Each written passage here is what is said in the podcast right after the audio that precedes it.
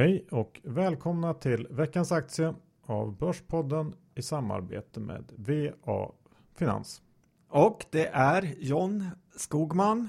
Och Johan Isaksson som snackar. Den här veckan Johan ska vi prata om Nordens skamfläck vad gäller försäkringsbolag.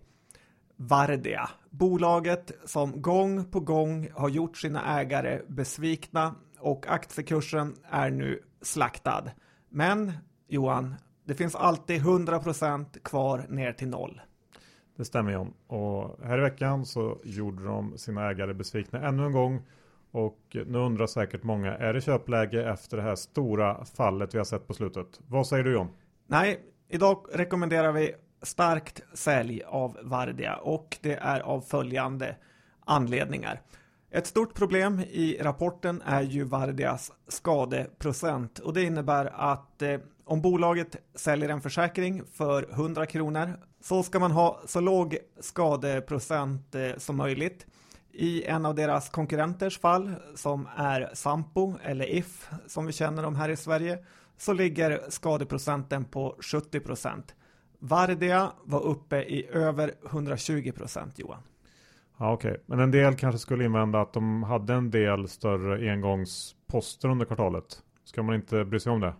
Visserligen kan det ligga något i det, men ett försäkringsbolag som använder sig av engångskostnader när de får skadeutbetalningar är inte godkänt i min bok. Nej, och sen så har ju Vardi haft en kanske lite otrevlig vana att eh, dra upp engångsposter eh, ganska ofta. Ett sätt att eh, få ordning på de här problemen skulle väl kanske kunna vara att höja priserna på försäkringarna John? Ja, det är en bra idé Johan. Men här om veckan så fick jag ett eh, telefonsäljarsamtal och på andra sidan var det faktiskt Vardia som ringde. De erbjöd mig en bilförsäkring som jag har shoppat runt lite tidigare för med eh, Volvia och även If och då har den legat kring 6 500 kronor.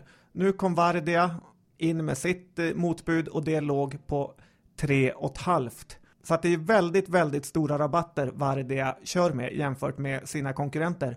Och jag tror ju egentligen inte att det går att få lönsamhet i att sälja bilförsäkringar för 3 500 kronor med helförsäkring. Nej, det låter eh, svårt. Sen har de lite andra problem också. Balansräkningen är ju inte urstark.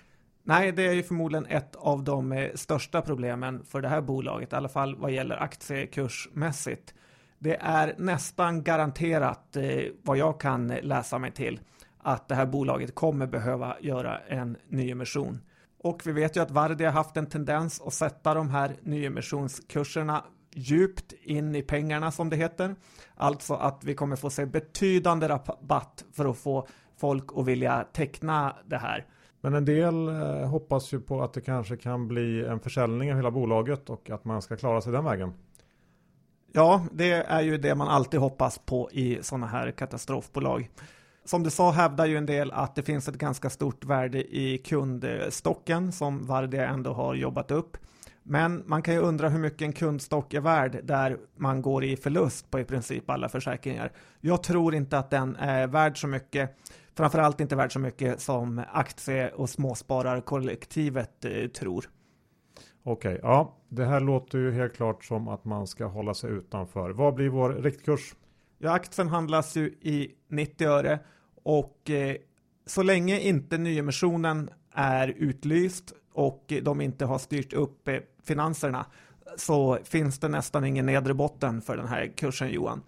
Om de skulle lägga upp ett trovärdigt eh, förslag och ta en rejäl nyemission och även sparka ut hela ledningen, Johan, då kan det finnas läge. Men jag ser ju lätt en halvering framför oss.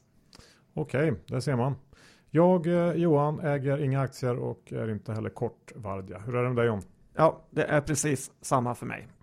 Bra. Tack för att ni lyssnade så hörs vi om en vecka igen.